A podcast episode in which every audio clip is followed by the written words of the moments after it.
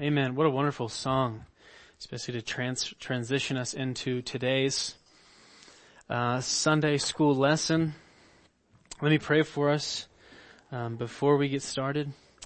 Uh, Father in heaven, Lord, we're just so thankful and we praise your name with gratitude in our hearts for the redeeming love that you placed, uh, that you, that you, that you placed upon us that you have mightily worked in us uh, in this redemptive plan, Lord, that you have begun in our in the midst of doing and are finishing in our lives and in the world, cosmically and uh, even down with people themselves, Lord. You are redeeming the whole cosmos.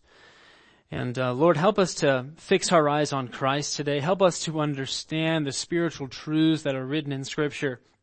I pray that you would uh, help me, Lord, to teach this with clarity and you would apply it by your Spirit to our hearts that we wouldn't just be hearers of the word, but doers of the word. And Lord, I pray that you would be with us in this time and place your hand on this and bless it. And we pray these things in Christ's name. Amen. Amen. This is on? Okay. Amen. Well, today's uh, Sunday school lesson is going to be over the nature and importance of sanctification. I know that Emilio is going through in Hebrews. Uh, he was really just getting out of, but in today he'll be in a section in Hebrews 12:14 that says, "Pursue peace and the holiness, without which no man shall see the Lord." Uh, holiness and the word sanctification uh, really in Old Testament and New Testament are words that are often used interchangeably. They come from the same uh, Greek root uh, used in different places to uh, speak of maturity, to speak of uh, progress, to speak of perfection, to speak of uh, many different things. Um, but I wanted to get into this and, and tackle this from uh, an angle of divine necessity, God's redemptive work in Christ, and what has to happen for man to be accepted before God. This is called the dilemma of man, right? As a result of the fall, man has inherited the guilt of sin and he has inherited the defilement of sin. And before we get started, um, who can give me a definition of what I mean when I say the guilt of sin? That he has inherited the guilt of sin. Um, what does that mean?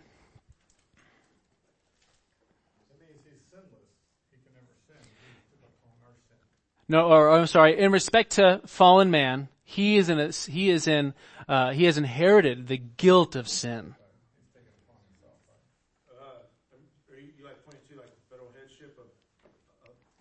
Sure. Right. And in Adam, all man fell mm-hmm. because of his transgression. That's right. That's right. So in, in a state of the guilt of sin, when all man, by virtue of, uh, by virtue of their union, you could say, right, with Adam, being their federal head, we have all inherited the guilt of sin. The guilt of sin meaning we have all inherited and we stand in, right, a state of deserving condemnation, right? The guilt, the, the guilt of violating God's law, which is deserving of punishment. This is a state of condemnation that we stand in, right? Because of we have violated God's law. The defilement of sin. By this we mean that sin has caused or affected death in us and thereby has corrupted us, right? We sometimes refer to total depravity.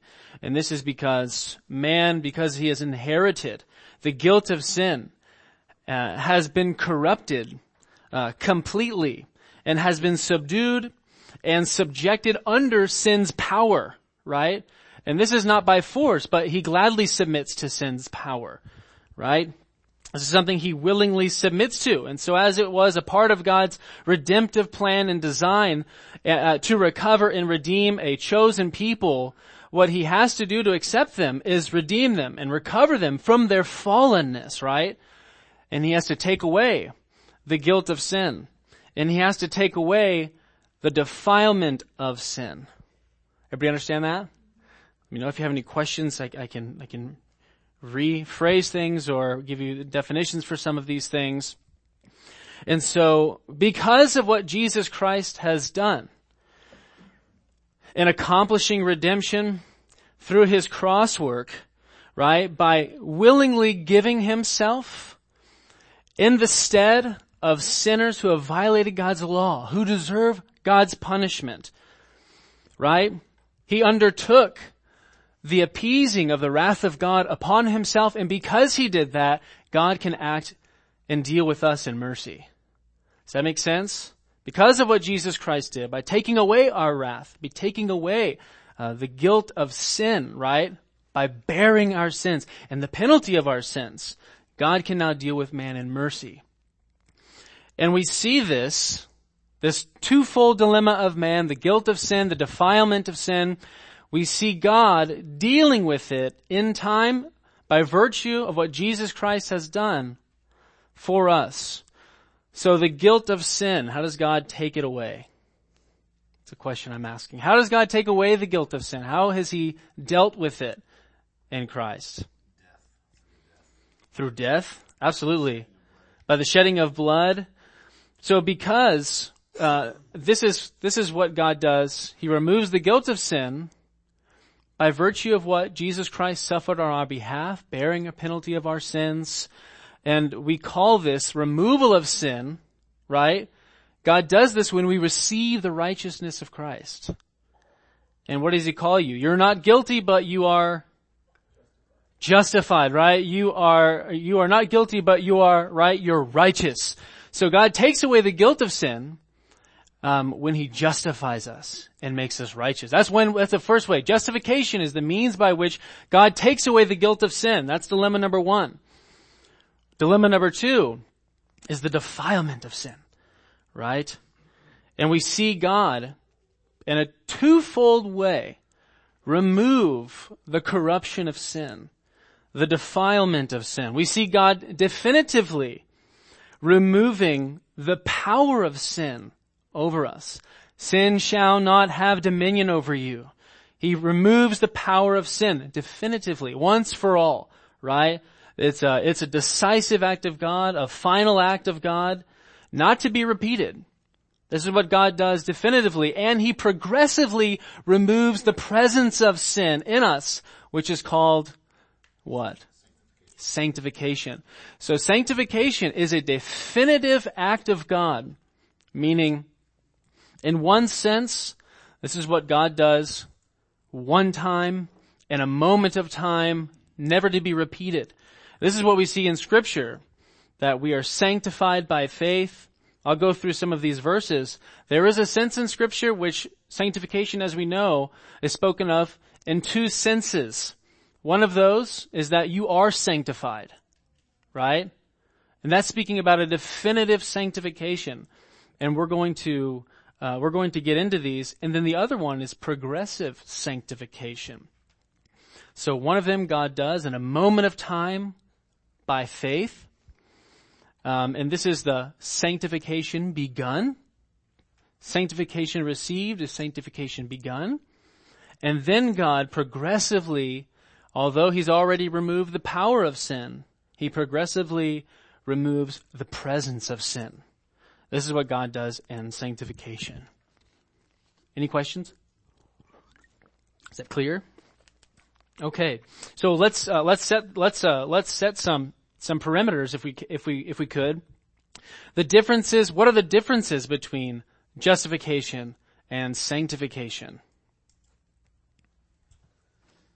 One is declared as righteous. Okay, right? I think kind of the already not yet principle kind of fit here, right? That your, your status is justified, but you yourself, the, the reality of, of, of your sanctification is still ongoing.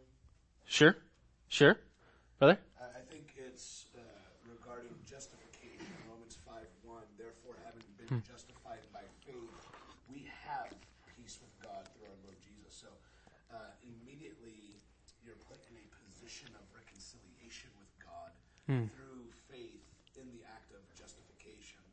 And whereas sanctification, uh, you're going to move unto being more Christ result of your justification. Good. That is good. Right? I think one is um, done by Christ alone. We play no part in it. The other is we have an aspect of the like synergistic as far as sanctification being um, the work of Christ in us as well as us, you know, work um, out our salvation here in Hmm. Amen. Amen. We'll get into that because what we do see is sanctification and justification. Sanctification in one sense is definitive, just like justification. And then in another sense we see that God is, right, we are working out our sanctification. Um, so justification does, by virtue of what it declares, that you're accepted by God is the foundation upon which, right? We have a foundation uh, upon which the house of sanctification stands, right? Uh, justification is not something that happens inside of you, but where? Not a trick question. It's outside of you, right? It's, it's not something that happens inside of you, but justification is something that happens outside of you. Uh, it's not a transformative act, but it's something that God, He credits to your account. Not to you, but to your account. Sanctification, on the other hand, something that God does inside of you. Justification outside of you is the foundation that God lays before He sanctifies you. That's something that He does inside of you. And that is the superstructure, if you would. So one is to our account and one is to our person, right? So when we talk about justification, by how many parties, right? By how many parties, uh, how many parties undertake the work of justification? One party. Anybody else? Three parties for the work of justification? You're getting at the, he's getting at the Godhead. I understand this. It was almost heretical, but we understand. And I saw some heads, and I'm like, who's this guy? Yeah, that's right. Um, justification and sanctification. Um, okay, so this is done by uh, one party, right here. One party, and this is something that is done outside of your person to your account. And what kind of ism is this? Monergism, right?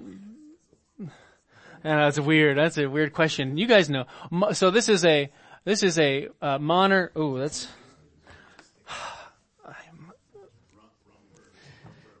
okay, we're gonna get, we're gonna get this. Monergistic, right?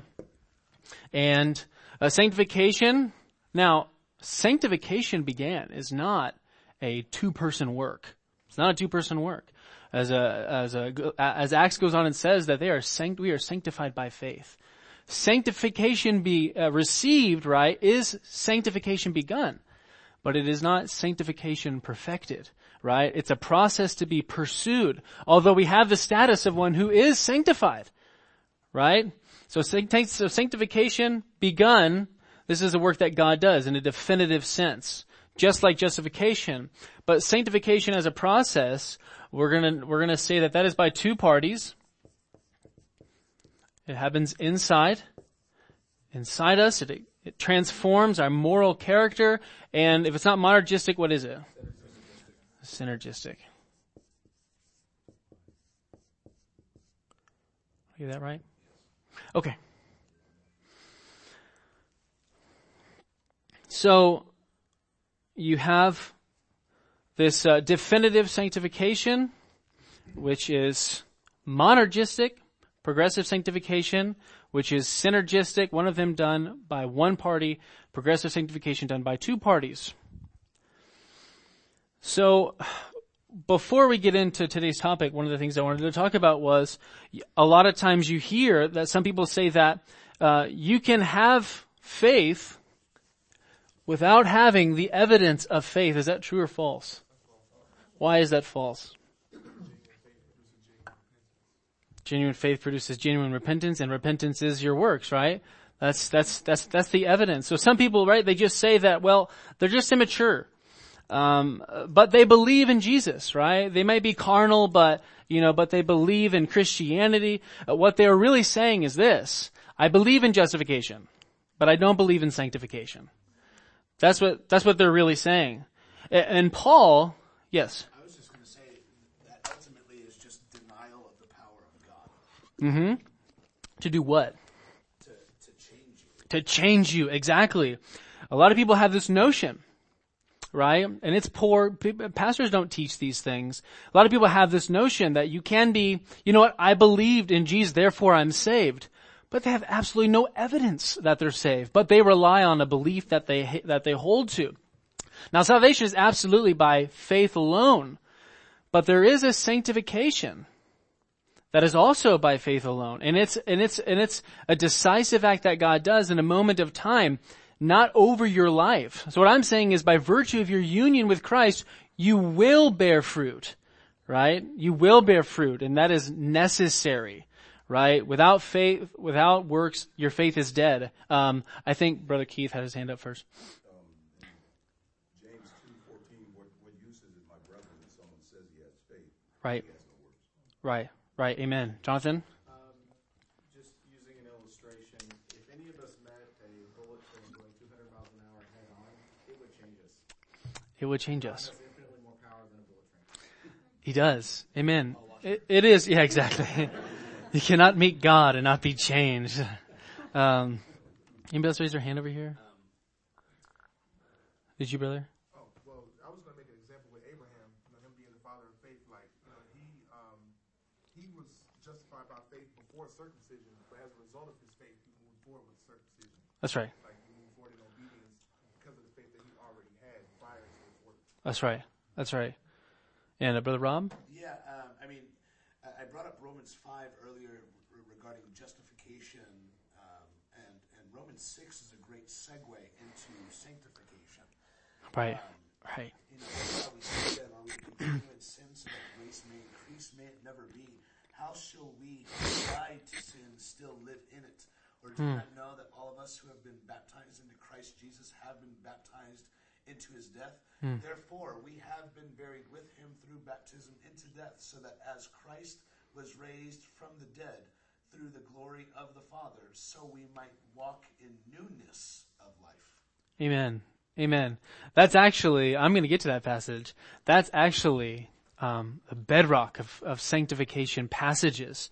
It's decisive language, language that happens in a moment of time, right? How can we who died to sin still live in it? That's incredible. That's incredible because we're dying to sin, aren't we? Can we really have said to have died to sin at one time when we're in a process of dying to sin? Paul does, right? He says that how can you, right? How can you who has died to sin still live in it? And so this is what Paul believes about sanctification, right? 1 Corinthians 6, 9 through 11, he says, or do you not know, right? So he is, as a, he is pastorally writing this letter and he is, he is touching on a lot of the areas and issues that they're dealing with in Corinth. But in 1 Corinthians 6, he's, he's, he's just regarding the immorality going on. He says, or do you not know that the unrighteous will not inherit the kingdom of God? Do not be deceived, neither fornicators, nor idolaters, nor adulterers, nor effeminate, nor homosexuals, nor thieves, nor the covetous, nor uh, drunkards, nor revilers, nor swindlers will inherit the kingdom of God. And then he says, such were some of you, but you were washed, but you were sanctified, but you were justified in the name of the Lord Jesus Christ and in the Spirit of our God. So Paul sees and believes in sanctification in the same way that he believes in justification. That's how he's using this, this, uh, this thing here. He's not saying, don't you know that you are being sanctified? He doesn't say that. He says, but such were some of you, but you were sanctified. Right? So he's addressing their sin and pointing to a moment of time whereby God acted on their behalf, right? And he declared them righteous, that's their justification.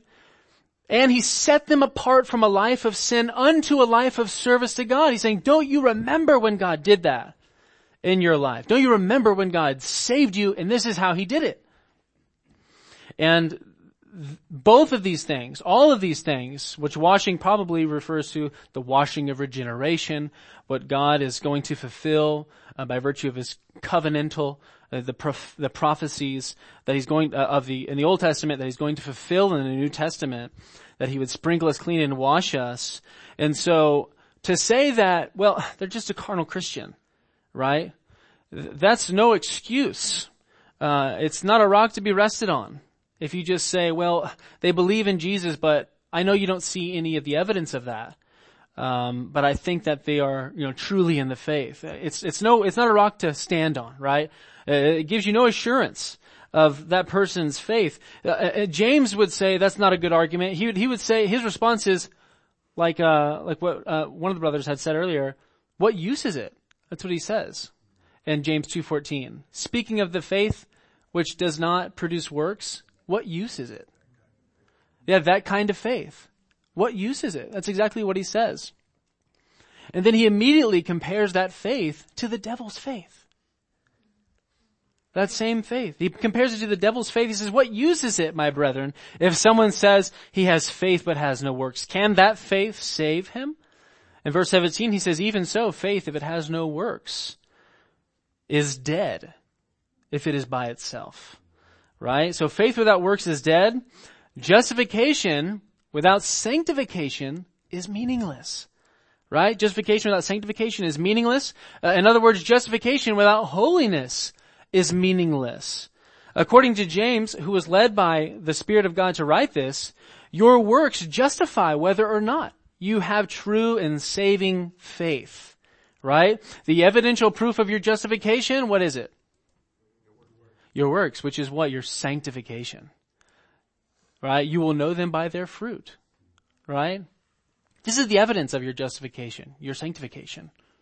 See, I guess there's always that scary thing of going too far, you know, doing your works in order to try to produce justification, you know, which I guess is the dangerous part of part of that. That's right. So one, so I mean, like you need to get these right, right? When we speak, uh, you have to, right? You, ca- you know, like when we're, um, when we're speaking about a train, right? There are all of these different cars that are connected to this train. And these are the different order, right? They're all connected as one salvation that God is working in you, but He's doing it in an order. And he's, and he's, and he's doing it in different ways, right? By calling and, uh, regeneration, justification, sanctification. Uh, he's using all of these, but the carts on this train have to be in the right place. You cannot have sanctification before justification, right? Because then you'll be trying to work and try to merit, huh? I said you're a Roman Catholic at that point. You are a Roman Catholic at that point because they believe in faith plus something. And that, that is the nature of justification, that is the nature of sanctification, but it isn't the nature of justification.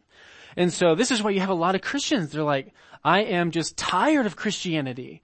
It's not getting me anywhere. You know, I, I'm trying, I, I'm trying my hardest in Christianity to do all these things and I'm, I'm reading my Bible, I'm in my prayer closet, I'm going to church, and they're trying to merit their salvation. They're putting sanctification before justification. And that's what Christianity is. You're, I mean, you're not going to receive any benefit from the grace of God.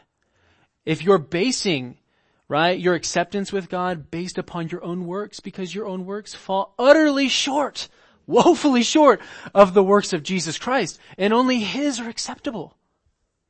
Does that make sense? For we are His workmanship, right? So after Jesus Christ justifies us, saves us, sanctifies us and sets us apart from a life of sin to a life of service unto God. It says that we are His workmanship, created in Christ Jesus, in Christ Jesus, that's your union with Christ, for good works.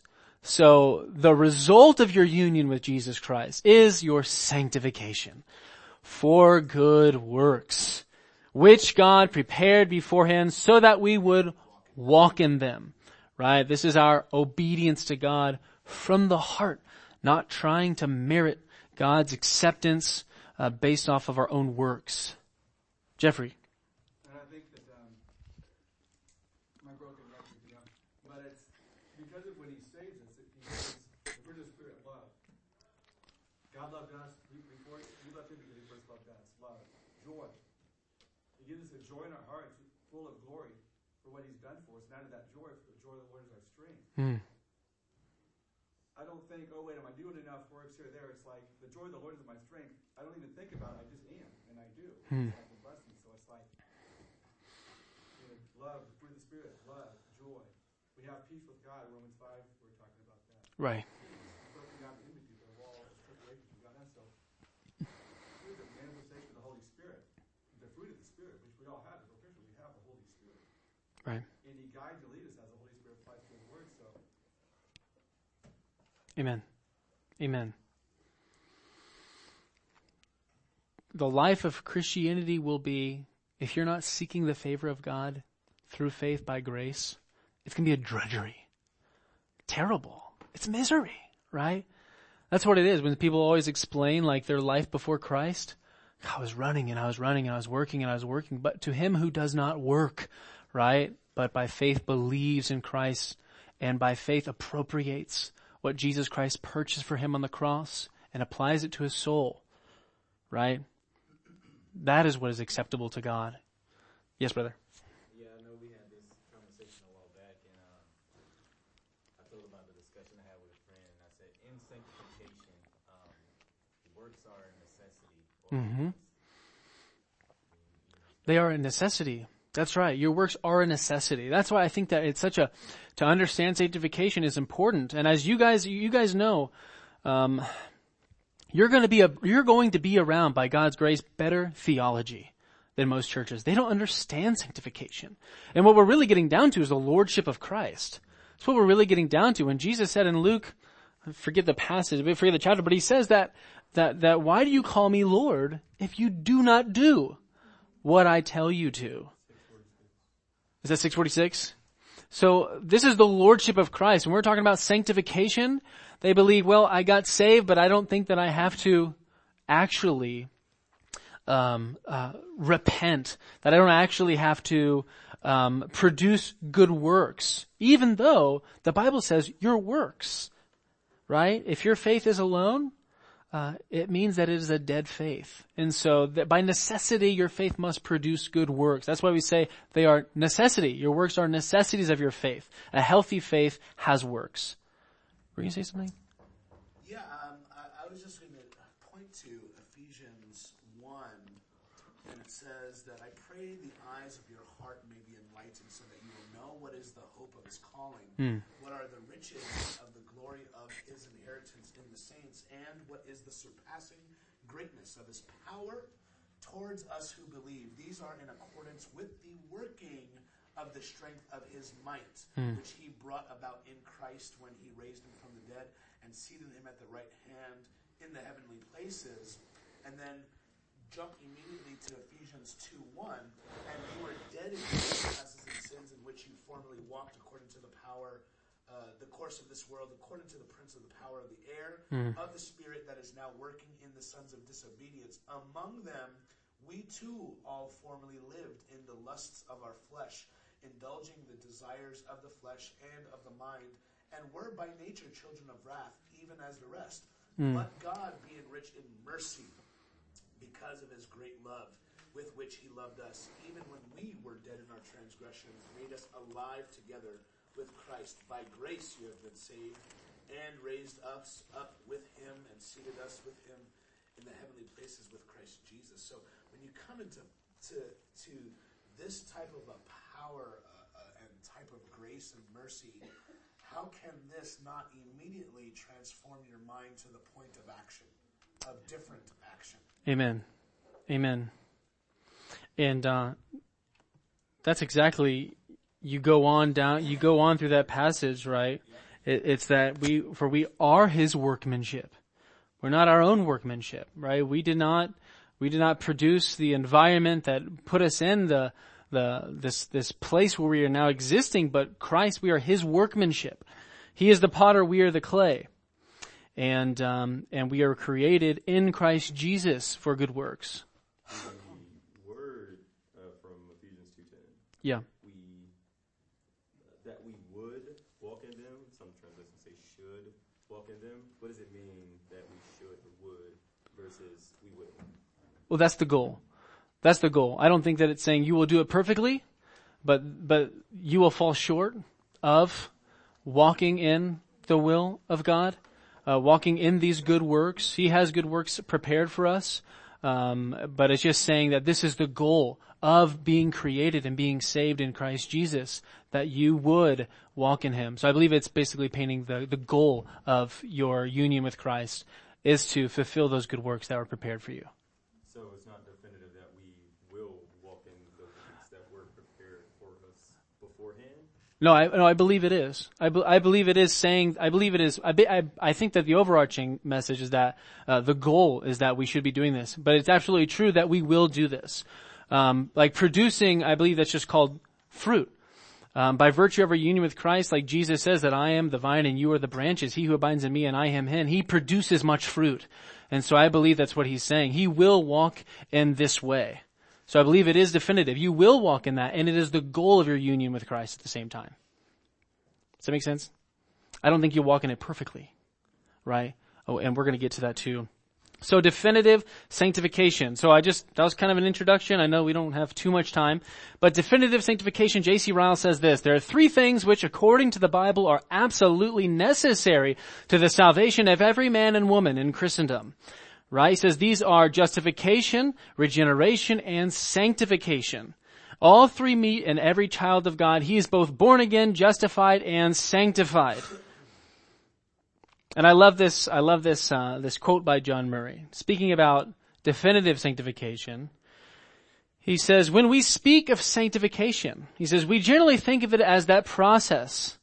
Listen to the words here. By that, he says, we generally think of it as that process by which the believer is gradually transformed in heart, mind, and will and conduct, and conformed more and more to the will of God and to the image of Christ, until at death the disembodied spirit is made perfect in holiness, and at the resurrection his body likewise will be conformed to the likeness of the body of Christ's glory. And so of course, John Murray, that's what we all think when we think about sanctification. It's something so perfect as that. Uh, Brother Chris. The three necessities, um, you know, justification, regeneration, sanctification. He's talking about definitive. That's right. Yeah. opposed to progressive, right? Oh, right. But you're progressive. He's just saying sanctification is, Because progressive sanctification isn't needed to be saved. well, yeah, sanctification, sanctification as something, as a, as a, as a work in you that must be begun by God is a necessity. What some people were doing, and they still do it, right? They deny the Lordship of Christ, which is your sanctification. Because like the thief on the cross was not progressively sanctified, right? But he was sanctified. Right. Yeah. Oh, but so so when Scripture is speaking about uh, sanctification, there is a balanced there's a balanced view, but your progressive sanctification is latched onto like there's not two different kinds of sanctification. We understand that the Bible speaks of this one great sanctification that begins by by the grace of God, but that is begun right. That is that is pursued right.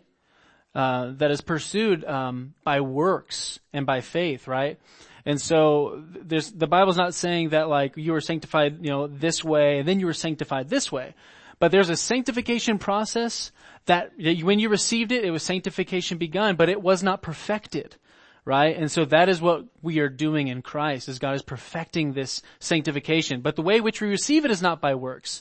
Right? It is by virtue of uh, by virtue of its attachment is an in, it is inseparably linked to justification right? And that's not something you do by works. So there is the process to be pursued. But what I'm saying is sanctification as a whole is absolutely necessary, right? So you can't, so you can't, you can't deny, you can't deny the need, um, you can't deny the need for works and to live holy. He's saying no, sanctification, a life of holiness is absolutely necessary because it's inseparably linked for justification. If you don't have sanctification, you don't have justification. If you don't have justification, you don't have regeneration. They're all, all inseparably linked. Like, you know, like he says in, um, he says in Hebrews 12, 14, pursue peace with all men and the holiness, and that holiness, that word means sanctification. Your NASB will say sanctification. Pursue peace and the sanctification without which no man shall see the Lord. And so he is basing a necessity on sanctification. But it isn't, uh, it, it, but of course, so the, so I'm saying that the act whereby, whereby God sanctifies us is absolutely necessary for our salvation. It's done in Christ. But you don't, but, uh, but I'm also not saying that you're the one, right, like dependent upon how you end your sanctification. Kind of how it's hearing almost like Sure. faith and sanctification. al- Right. You know, you gotta have faith, but also run in order to be saved. And I know you, I know that's not what you're intending to Right. So there's a verse in Acts 26, right? It says that God was sending Paul to the Gentiles, right, to open their eyes so that they may turn from darkness to light and from the dominion of Satan to God, that they may receive, Acts 26, 18, uh, that they may receive forgiveness of sins and an inheritance among those who are sanctified by faith in me. And so this is speaking about a sanctification that has been finished. It's a, it's a sanctification begun, right? And we also know that it's spoke, spoken of in, in a sense where it's a process to be pursued.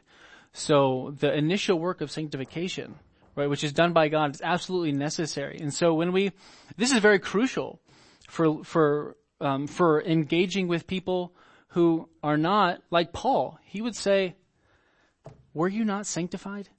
Right, like he does in 1 Corinthians six. He sees it as being necessary. And he sees it as something that God did in a moment of time when they were saved.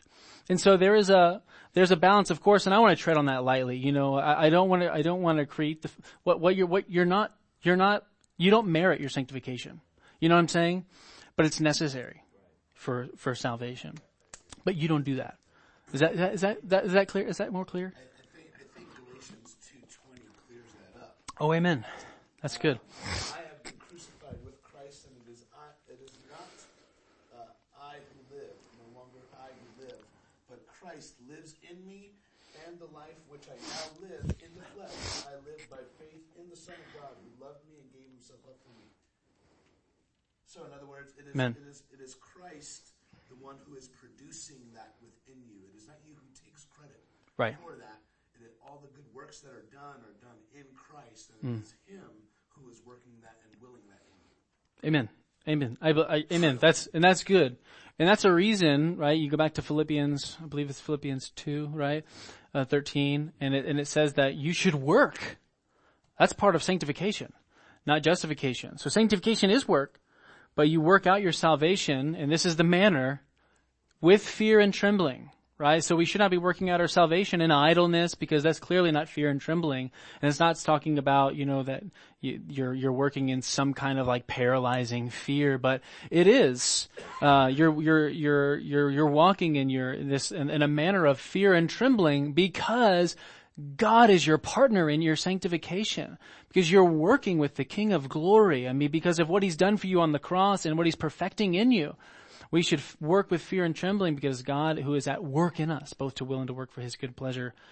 Um, uh, brother, he was first. What'd you say? Oh, yeah. What's up, brother? I'm not, I'm not trying to stir up any, any trouble or anything. I Yeah. just want your take on the thief on the cross. What, wh- how did his line up? Just by, his sanctification came by receiving Christ hmm at that moment. That's it, right? Right. So he didn't have a learning process like we have. No, right. And I, and I don't think, uh, I mean, a lot of people, this is things that the Spirit of God is doing in us, but I don't think that we actually have the knowledge and, and that like we're like in step with everything that God is doing in us. Uh, but these things are necessary, right? As, and that's what the, the writer of Hebrews says. Seek, uh, we don't believe that anyone will, will, uh, um, like it says in Hebrews, uh, tw- uh, 14, 12, pursue peace and the holiness without which no man shall see the Lord. Not even the thief on the cross will see the Lord without his holiness. That, that word is the same word for sanctification. So we're saying that his sanctification, this is what God did when he believed, he was justified and sanctified by faith. Like instantaneously, right? But because of his life, we can't necessarily see his works. But he was sanctified and, and that was what, uh, that's what God had ordained for him, you know. I think that's just a testimony of the thief on the cross of being the fact that we are saved by grace through faith And sanctified. and sanctified. If he were to live, you would have seen his work. Period. That's right. Um, And we did, I would say, on the cross. exactly. Exactly. The fact that he expressed. He was rebuking the other man. You know, uh, the fact that he, he expressed true saving faith is, in and of itself, a sanctifying work. In him. Um, we get hung up on, I think, sometimes of, you know, we don't want to fall into the into the uh, realm of works-based righteousness, you know, works-based salvation. Uh, but we are a, a religion of good works. Um, we, we, we don't want to separate the two so much so that we end end up saying, well, as long as you simply believe, uh, you're going to be saved. Well, we obviously know that's not true according to scriptures. We see that people's lives are changed in such a manner to where they live for God and live toward God because of the gratefulness they have in their heart for God giving them grace, period. Uh, so, so I'm not ashamed to say that I must work for the Lord, not for my salvation, but because of my salvation. And we would say the same for Jesus. He did good works. he clearly was saved. Uh, that's even Well, yeah, he didn't have to go through like all our- the, He was our salvation. He- He did good right. works. He healed people. Right, Obviously fed people. So willingly Yeah. as well. Well, I mean, just a, one more thing. Yeah. Christianity is a works-based religion. It's not our works that we're uh, that we're saved by. I know where he's going with that. Heresy! It's the works of God. I mean, ultimate, ultimately, if we had the capability of walking perfectly in God's law, we would be saved. The fact is that we're, we can't and we're not.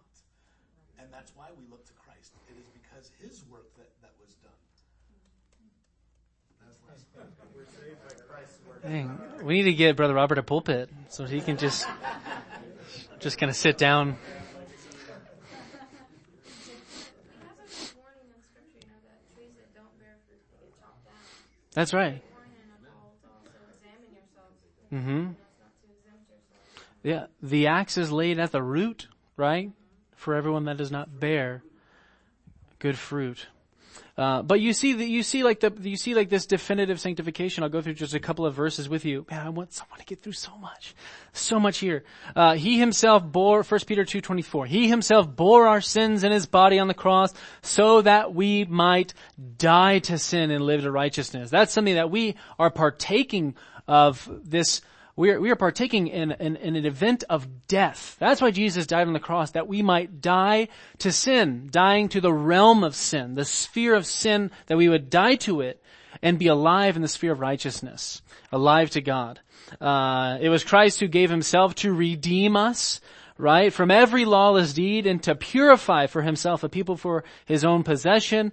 Ephesians 5.25, Christ loved the church and gave himself up for her so that he might sanctify her.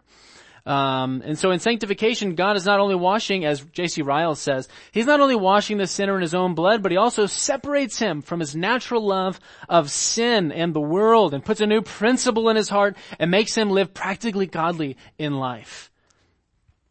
And so this is what we see that the language of sanctification is used in reference to some decisive action at the inception of the Christian life, right? And this is what happens when God, when God effectually calls them by His grace. He separates them from the realm of sin into the realm of service to God. And this is, you know, you can go to 1 Corinthians, for instance. Go there. 1 Corinthians, uh, 1 2, 1 Corinthians 1 2, right? Paul is writing to the church of Corinth. And he said, and he's writing this letter to the church of God, which is at Corinth, to those who have been sanctified in Christ Jesus, saints by calling. So through the effectual calling of God, he's going to sanctify them. This is a past act in a moment of time where God says, I am separating you from that life, calling you unto myself, right? This is a definitive act, a final act, an ultimate act where God does in a moment of time. And so, um, this is where we can find uh, the language of this decisive act of God. It's wrought by the operations of God's grace. So every man or woman, right? He says that we might die to sin. That we might die to sin. So every man or woman is either dead in sin, right? Or dead to sin. If you have to die to sin, you're obviously dead in sin. And you have to die to it. So what does it mean to be dead in sin? To be dead in sin? To be dead to sin? To be unregenerate? Would you, who? Unsaved, right? To be dead in your sins? To be in bondage to your sins? Go with me to Romans 6. Let's go over to Romans 6. We'll hang out here for a little bit. Oh, we only have a couple minutes. So much here. Okay. So, to be dead in sin is to be alive to the realm of sin. Right? To be dead in sin, it's to be alive to the realm of sin. This is the place of your habitation. The place where you like to live is in sin. You're dead in sin, therefore you are alive to sin. Now to be dead to sin is to be alive to the realm of righteousness. Dead in sin is alive to sin. Dead to sin is alive to God. Alive to righteousness. Does that make sense? And I'll, I, I'll just use an example. I know we don't have too, we don't have that much time. I'm not really good at illustrations, but I have one. Um, there's a, there's, this is a, just for example, there's a, a, a, a family, a family of people, we can call them Adam, right? This, we can just call these people Adam. Everyone is dead in their sins. Uh, this is their activity in the realm of sin, what I'm about to describe. So we have this family, right? They, they, they live in this house together. Uh, a member wakes up, he joins the rest, they're all at breakfast, right? They're eating bacon and eggs. Uh, what we all love to eat. Uh, but they're in this realm of sin, right? Not saying that eating bacon and eggs is a realm of sin. This is an illustration. Um, uh, but but but they're dead in their sins, and this is their activities. This is their life that they live, right? So one member wakes up and he joins the rest who are all eating bacon and eggs. They're all gratifying their appetites with their food. Uh, then he needs to go to work. He gets changed. He goes outside. He sees his car, this beautiful Corvette he's worked his whole life for, luster in his eyes. He's glaring at it. He loves it. He's obsessed with it. Um, and then he's going off to work and he takes a couple of glances at his attractive secretary and he's just lusting out of, uh, lusting, lusting after her. And then after he talks to her, he goes and he worries about business and he's filled with the love of money, right? Filled with the love of money, looking at the stock markets. Where's the money today? I just want to know. This is the reality of his life. No God in his life. And then he, after work, he goes and he wants to shoot hoops with the boys. And in the middle of the game, he falls down and has a heart attack. Before the ambulance can get there, he dies. Right? He dies. Now, if I pick this man up and I take him back to the breakfast table where he's eating bacon and eggs, what's his response to this? To, what's his response in this activities of sin? Well, if he's he's he's dead and I pick this man up, I carry him back to the table, what's his response? He's not gonna respond. Why? Because he's dead. Now if I take him to out to his car and before he's filled with this luster in his eyes, what's his response to this car now? Nothing. He's dead. I take him to the same secretary, right? Where he is before he's filled with lust for her. He thinks he's attractive secretary. Like what's his response to her? He's dead. He's dead. He's died to sin. And Jesus Christ is saying that, that I myself went to the cross and bore your iniquities that you might die to sin, right? Leaving this realm of sin, the activities of sin, so that you might live to God. And all the members of your family, like Psalm 37, 6 says, he passed away and lo, he was not. I sought for him and he could not be found. Right? Does that make sense? I sought for him, he could not be found, and the members of your family are now like 1 Peter 4, 4 it says that uh, in this they are surprised that you do not run from them. What happened to you? You have died. God has sanctified you, brought you out of the realm and activities of sin into the realm of righteousness, where you are alive to God, where you are uh, separated for service to serve God, in which you were not doing that beforehand. And so, a practical question: This is a good response. This is a this is a, a proper response from, from like your old family who you used to do life with, who you used to live in sin with. Practical question is, what does this say about you if you do not receive this response from the old realm of sin in which you once walked? Right? Do people actually look at you and see a difference in your life because you've been sanctified? Right? Take heed, brothers and sisters, if you are still a regular in the realm of sin and spiritual recklessness right? Just like 1 Corinthians 6, right? Such were some of you, but you are washed and sanctified and justified by our Lord Jesus Christ and by His Spirit. And I know that we're running out of time here. Um, I should probably wrap it up. Let me pray for us and we'll get back, we'll go to, uh, we'll go to service. Father, thank you for the time you've given us. Uh, Lord, I thank you and I pray that you would use this time of teaching to benefit our souls, that we would, and benefit our minds, that we might grow in the grace and knowledge of your word. And Lord, I just pray that you would uh, bless the following service and our worship as we seek to glorify you. Amen.